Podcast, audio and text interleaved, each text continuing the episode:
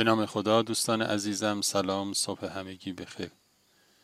براتون روزی پر از خیر و برکت و آرامش آرزو دارم و از شما دعوت می کنم داستانک امروز با عنوان معلم عشق رو با هم بشنویم.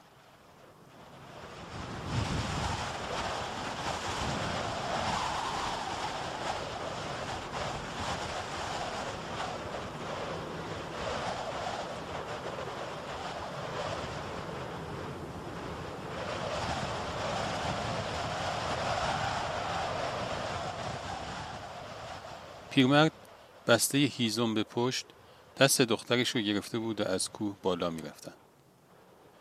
نه هوای سرد زمستانی و نه کوه پوشیده از برف و نه ترس از حیوانات درنده نتونسته بود تأثیری در عزم این دو نفر در رسیدن به قله داشته باشه.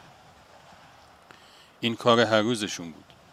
صبح از خونهشون توی روستا با ماشین پدر بیرون می اومدند و بعد از طی مسیری طولانی به پای کوه می رسیدن. توی اون منطقه فقط در قله اون کوه بود که دسترسی به اینترنت وجود داشت. دختر نوجوان در یک روستایی دورافتاده زندگی می کرد.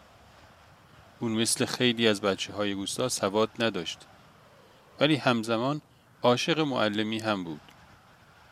توی کلاس های نهزت شرکت کرد و سواددار شد. بعد هم درس خوندن رو ادامه داد تا اینکه بعد از چند سال تونست معلم بشه.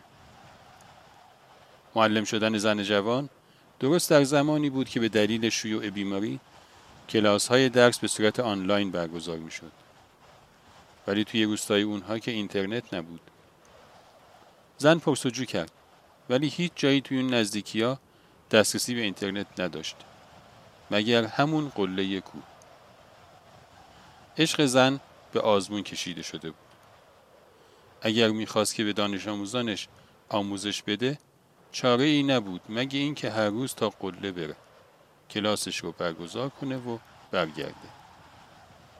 ولی غیر از سختی های این کار مگه می‌شد به تنهایی مسیر رو بره و برگرده؟ اینجا هم محل آزمون عشق پدر به دخترش و به کودکان سرزمینش بود. خانم معلم توی سرمای بالای قله و در پناه حمایت پدر کودکان رو می‌دید که در خانه های گرمشون سرگرم یادگیری هستند. لذتی وصل ناپذیر بود. او راز تدریسش رو تا مدتها به هیچ کس نگفت. خب دوستان همیشه همراه. امیدوارم از شنیدن داستانه که امروز لذت برده باشید. تا روز دیگر و قصه اینو همه شما را به خداوند بزرگ می سپارم.